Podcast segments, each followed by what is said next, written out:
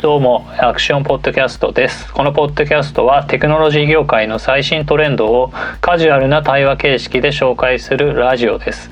元 DJ 編集者で起業家の吉田と280万会員の写真を扱うベンチャーの事業統括者平田が最先端のネタをディスカッションします。ネタは吉田が運営するアクションゾーンからのものです。平田さんよろしくお願いします。はいよろしくお願いします。はい。えーとですね、前回が、えーと、アテンションエコノミーの、はい、まあ、光と影みたいな感じだったと思います。はい。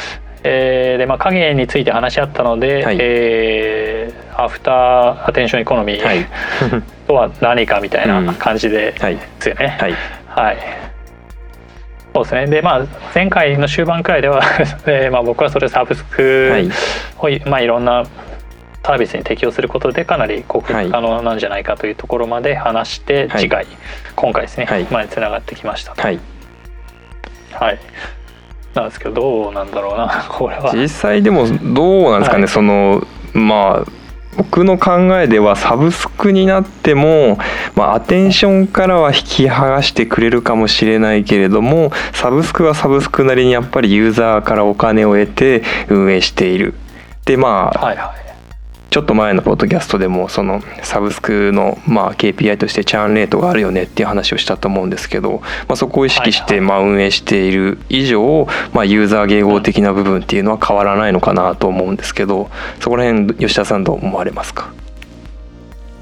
えーと、確かに、えー、迎合的な部分は残るが、対処は可能だと思ってますと。はいうんうん、でまず迎合する部分としては、はいまあ僕やってるのはニュース系なんで、はい、そのニュースのせ、えー、先行者を例に出したくて、はい、ニュえー、ニューヨーク・タイムズですね、はい、でこの人たちはもうなんか430万有料購読者を獲得したみたいなんですけど、やっぱりそのいろんな人のアテンションに挟まるように、ポッドキャストをたくさん用意したりとかで、なんか1,000万人聞いてるポッドキャストがあるとかそういう話なんですよ、もあるし、えー、ニュースレターを毎日出すやつとか、はい、週1のやつとかなんかめちゃめちゃ本数があるんですね。はい、これもその、まあ、ちょっと朝メールチェックする真面目なやつのアテンションに挟まり込もうとしてるわけですね。はい。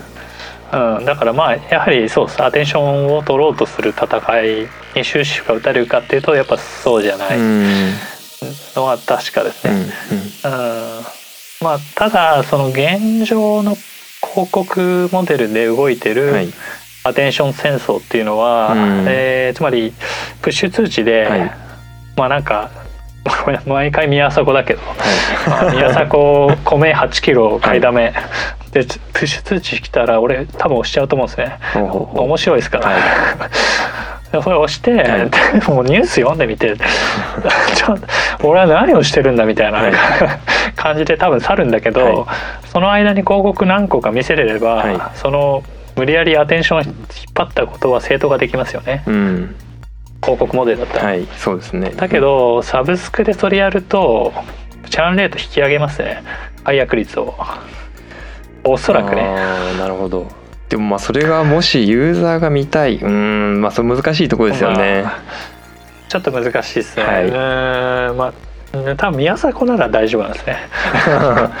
あの安倍さんがあちょっとまあいいや、まあ、政治家なんじゃか。安倍さんがマスク2枚。って言ったのをプッシュ通知で見せたとして、はい、でそれがニュースコンテンツ揃ってるサイトなら多分問題なさそうですね、うん だからそのなんですかその政府がやってることと、吉本興業がやってることっていう ことでまあそういう3人はあるんですけど、うん、まあなんでそうですね。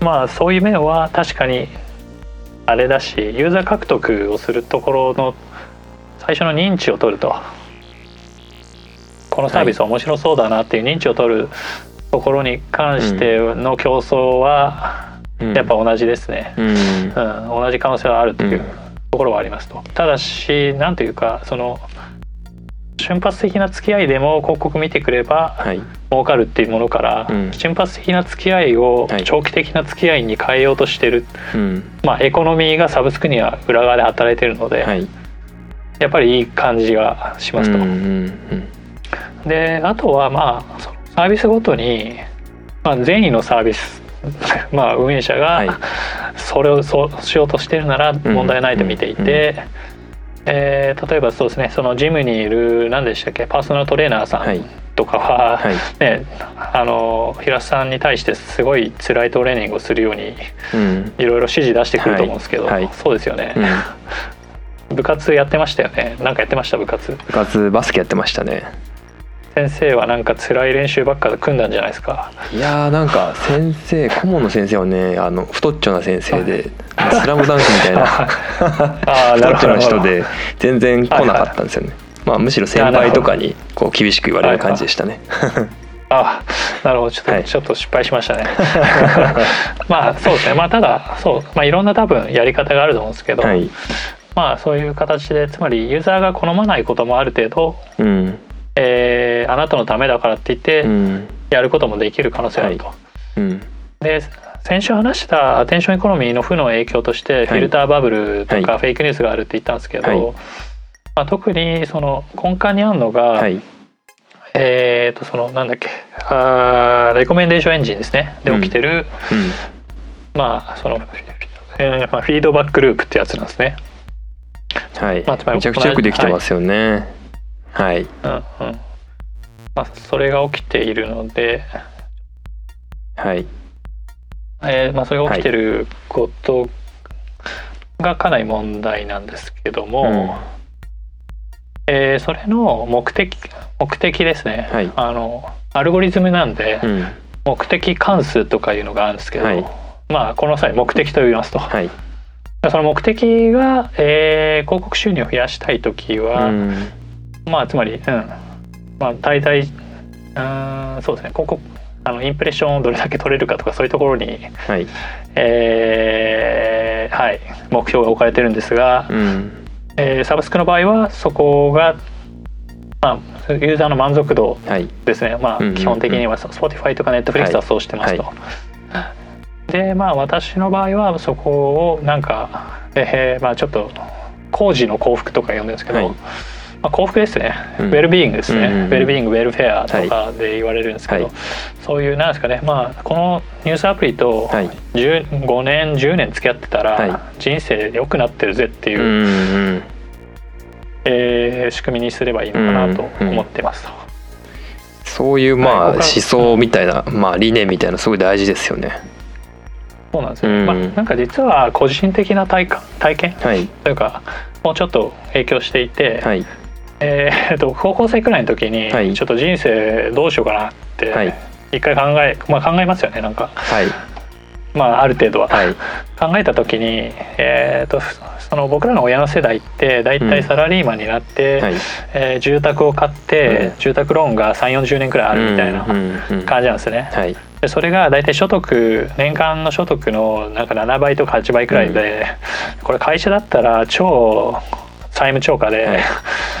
なんかやばい状態でみんなやってるじゃんとはい。思ったんですね。うん。でなんでこんなやばいことすんのかなって思って周りに聞くと「はい。えなんで家買わないの?」みたいな話になるじゃないですか。で結局は何ですかね。その正しい情報があれば、うん。えーはい。そのまあその住宅をどうするかとか、うんえーその職業選択をどうするかとか、はい。そういう長期的なジャッジのいろんなポジションいろんなタイミングでうん。成功できるんで、はい。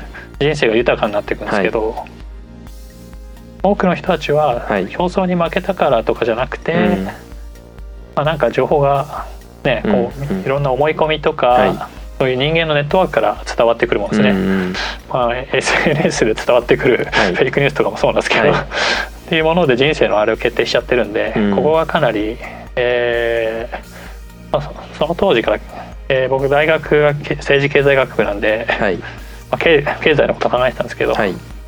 まあ、そういうふうにやったらもっと人間の経済うまくいって人間の人生が幸福だなとうん。思ったのが起点ですね。うん。はい、うん。はなるほど。いフィルターバブルもそうですけど、はいはいなんかその仕組みが分かってる側としてはそのそれがあることによって押せないコンテンツっていうのが出てきていると僕は逆に思ってたりするんですよね。例えば自分の Spotify の中でこいつは絶対にこの後入ってきてほしくないけどちょっと興味があるみたいなやつは絶対押さないんですよ。わかりますわかります。はい、みんなどうしてるかちょっとわからないですけどある程度人間も学習してなんかそういうことにならないように挑戦してるのかななんて思ったりもするんですけど。はいはいはいそうですね。はい、あのはいはい。こうなんですかね。えーと、ラジオラジオレディオか、はい、まあ、ラジオでわーっと聞いてる時に、はい、ね、そういうのをちょっとなんですかねずっとジャズ聴いてる人が、はい、j p o p いいね、うん、ユーミン一回いいね押したから、はい、そこにそうなんですノイズが混ざってくるんですよね。それ最悪なんですよ。最悪なんだよね、はい、そうそうそうそうわかりますわかります。まあ、これは多分仕組みは分かってる側の戦い方で、はい、なんかいい本とか見つけたら、はい、やっぱり僕もそれを Google と Amazon のレコメンデーションにかけるんですね、はい、そうするとなんかもう似たようないい本見つかるっていう、あって仕組みが分かるとそう戦えるんですけど、ね、うん知らないと戦えないし、まあ、そのまあ似たような仕組みでもちょっと違ったりもするだろうし難しいですよね、はいはいはい。うん、難しいですね、うん、うん、はいはい。そうなんですよね。その、えー、レコメンドの仕組みでも例えばデモグラでの、はい、えー、推薦でも腹立たしいのがあって、はい、まあ申し訳ないえーまあ 僕が30代独身男性だから、はいそこまで掴んでると、はい、まずあのね出会い系アプリですよね。あ僕もすごい出てきますよ。うんうん。あそうなんですね。はい、だからだから既婚であることが掴まれてないですね。そうですね。多分ね。うん。出てくるし、はい、あとそうねあなんだろうなあの某ビデオストリーミングアプリとかだとちょっとアダルトな、アダルト気味のやつとかなるほどなるほど。はさあの、はい、はい、レコメンデーションに挟まってきたりするんですよ。うん、うん、あの V シネマ的なやつ、あれも腹立たしいし、うん、確かにそういうのもありますよね。ね。うん、そうなんですよね。難しいんですよね。こっちの意思が、を完璧に示せば向こうはそれに対応して戦略を変えてきちゃうから示さないっていう、まあいたちごっこなのかな。でもまあ僕今プッシュ通知もすごいめちゃくちゃ来るようにしてるんですよ逆に。超絶来るようにしてってもうすっごい来るんですけどすっごい来るからもう全部どうでもよくなるんですよ。でどうでもよくなるんですけどその中にこうなんかキラッと光るこう大事なものが混じってることがあってそれは見つけられるんですよ。すごいですねそれは。でもやっぱ職業職業用じゃないですか。多分それもあると思いますし ある意味ね。日々あの浴びるように情報を見てるのでなんか興味があるなってみんなその何ですかね、ニュース記事とかもタイトルに超やっぱ試行錯誤というかそうですね。英知の集結されたまま文章になってるわけじゃないですかあれって。はいはいはいなんですけどまあそれを眺めてああこれすごい興味あるけどこれは自分には関係ないって冷静に見て押さないっていうことがよくありますね。だ宮迫がみたいな話がさっき出てきましたけどそういうの多分僕押さないんですよ。ああまあそういうことであるよねってみんなが好きそうだよねっていうのが冷静に見れるようになってはいますね。なるほどなるほど。はいはいなるほどそうですね。でも多分そういう教育が効いてる層はクラスターはいますよね。ああなるほど。うん、まあ、いるんですけど多分少数派なんですよね、うんうんうん、そうですよね、うん、確かに。うん。そうなんですよね。そのこの前もなんだっけ、はい、えっ、ー、と 5G が、はい。えー、コロナウイルスの伝染、はい。感染に影響してるってことで、はい、イギリスと、はい、えー、オランダか、はい、であの基地局襲撃して放火したんですよね、一般の人たちが。それはもう完全にフェイクニュース。フェイクニュースで。でそれがフェイスブックで誰かが言い始めたのが反響するんですけど、あのねなんかそうその日本語に訳されてない本で、えっ、ー、とね水水インフォメーションエッジっていう本があって、はい、えー、誤情報、はい、誤った情報の時代みたいなのがあるんですけど、はい、どうも昔から似たようなことってあるじゃないですか。はい、えっ、とそうですね。東京大,、うん？まあ、大震災が起きて、この人種のやつらが悪いことししてるって言って殺しちゃったとかあるんです、オイルショックとかもそうですよね。あのトイレットペーパー、はい。とかそうなんですけど、えっとねなんかお互いに引用し合うらしいんですね。うん。ことによって増加していくと。関係を築いてそれを強固にしていくわけですね。はいはいおっしゃる通りです、はい、だからあいつが言ってたからっていうのがね、うんはい、これが回りまた聞きのまた聞きのまた聞きになってくると、まあ、ある意味論文とかの引用関係と一緒じゃないですか。でなんかあの Google の何でしたっけ、えー、なんん？ページリンクも、ね、そういう哲学で最初できていて、はいはい。はい、だからまあなんていうかなその形成のされ方は一般の普通のニュースとすごい似ていったるんですけど、その初っ端からフェイクだった場合、はい、意外にまあ、あのあれができないっていうんですね。はい、あとはそのフェイクが醸造されやすい環境として、はい、あのインドの場合は WhatsApp のなんかグループがあるんですね。はい、えー、WhatsApp っていうのは日本でいう LINE、はい、それのグループがあって、そこになんかね100人くらいまで詰め込めるんですけど、はい、それをなんか政党、はい、政治家とかは 100× なんかあセントがつくのね。すごい。でそこに個別にこうフェイクバンバンバンバン振りかけていくと、はい、その中で反響し合ってって、はい、お互いに「そうだそうだああだこうだ」って言っていって、はい、まあできるみたいな。そういうメカニズムがあるくさいですね。そうなんですねれはすごい面白いじゃん面白いジャンルとか言っちゃいけないですけど、うん、えっとあのなんか複雑系とかいう学問があって、はい、多分そのある意味類型としてネットワーク科学っていうのがあるんですよね、はい、その人間のネットワークを調べてみようみたいな、が流行って。でさらにその後にソーシャルネットワークが出てきたんで、はい、調べ放題じゃってことで、まあ、調べれるようになってきたんですけど。まあ、近年はもうほぼフェイクニュースを調べるために、はい、なんかやられてて、うんうんうん、昔はなんかいろいろ面白い調べがあって、はい、なんか幸せな人とつながってる人は幸せになるとか、うんうん、肥満な太ってるやつとつながってる人は太りやすいとか、はい、まあななんかそういう面白いいろんな まあサイエンスがあったんですけど。まあなんか最近はちょっと暗い話題っていう感じですね。うん、うんはい。フェイクニュースもなかなかねその人に、はい、まあこう知識教養リテラシーみたいなものがないとなかなか判断できないと思うんで僕もそうですけど、はいはい、多分普通に騙されちゃうことってありそうだなっていうのはやっぱ怖いなと思いますけどね。そうですね、僕も何台も騙されたし、はい、あのツイツイッターであの、はい、リツイートしたこともあります。ね。うん。なんかそうですねちょっと、はい、あるあるばっか言ってますけど、はい、えー、あの人間のなんかなんかね、えー、実験心理学かなんかの研究があって、はい、なんか人間の脳みそって新しく渡される事実を重視するように進化してきた説が。あるのね。はなんか、はい、例えば洞窟にずっと集落を作ってたとするんじゃん。はい、でちょっと明るいとこ探索してったら、なんかすげえリンゴとか、はい、何いろんな木の実がなっているような森を見つけたと、うんうん、これ新しい情報じゃないですか、はい、だから人間が進化していくためにはそういう新しい情報を重視した方が、ね、その集落を拡大できるでしょ、うん、まあ、種の保存ができるってことですよね。おっしゃる通りですおっしゃる通りです。なるほど。なんでそうなんです。センセーショナルな情報をパッと見せられた時には、うんうんうん脳みそがパッと反応しちゃうっていう説説ですね。まあ一応なんか実験しまくって、ね、はい、はいはい。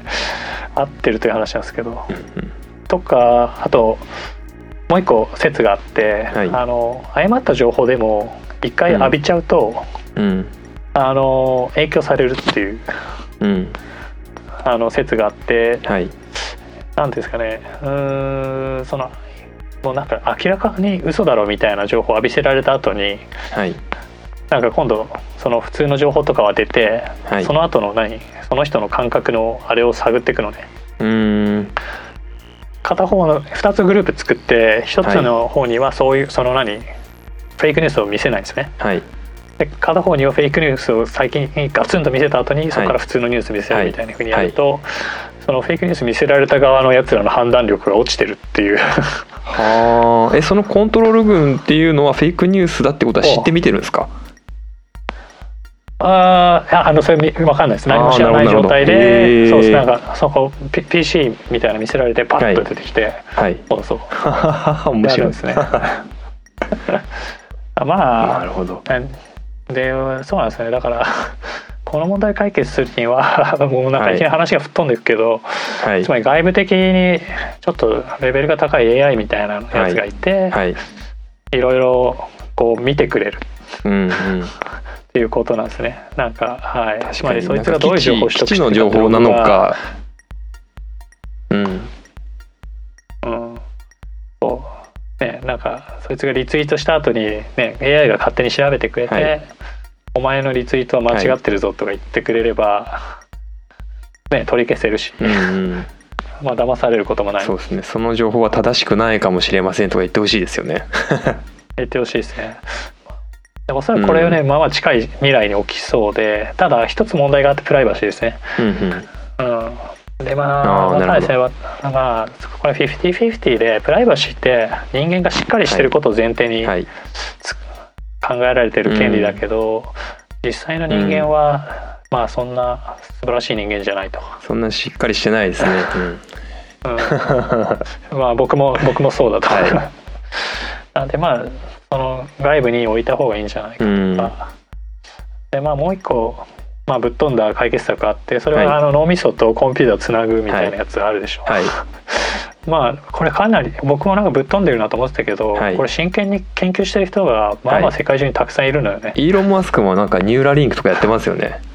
そうですそうですそうですそうです、やっぱあれあれでもうみんななんか沸騰してるらしいんですよ。その神経科学とかなんか、忘れちゃいましたけどそのコンピューターは計算科学って言って、はい、とその神経科学のなんか合体するなんか、はい、領域みたいなのあるんですわ、うんうんうん、そこら辺が盛り上がってはいるんですけど、うんはい、もうガチ SF ですね。そうですね、はい、本当に。好きなんですけどね、そういう世界。いや、僕もまあ大好きなんですけど。はい、まあ、そうですね。まあ、このぶっ飛んだ世界に行く。えー、途中の、まあ、道がサブスクじゃないかと。はい。まあ、まず 道半ばってことですね。そうです。そうです。そうです。まあ、その後に、なんか汎用人工知能とか出てくりゃいいよねと。思ってますと。うん。うんこんな感じですね、うん、はいはいそうですねはいまあまあそうです、えー、これアテンションエコノミーで起きてる弊害を乗り越える方法、はい、あまとめちゃいます。まとめていいですか、はい、はい、お願いします、まあ、方法としてはまあ短期的にはサブスクがいろんなジャンルで相当面白いだろうと、はい。まあ、ニュース特に僕のジャンルであるニュースはもうかなり、うん、えー、確率が高いですし、まあはい。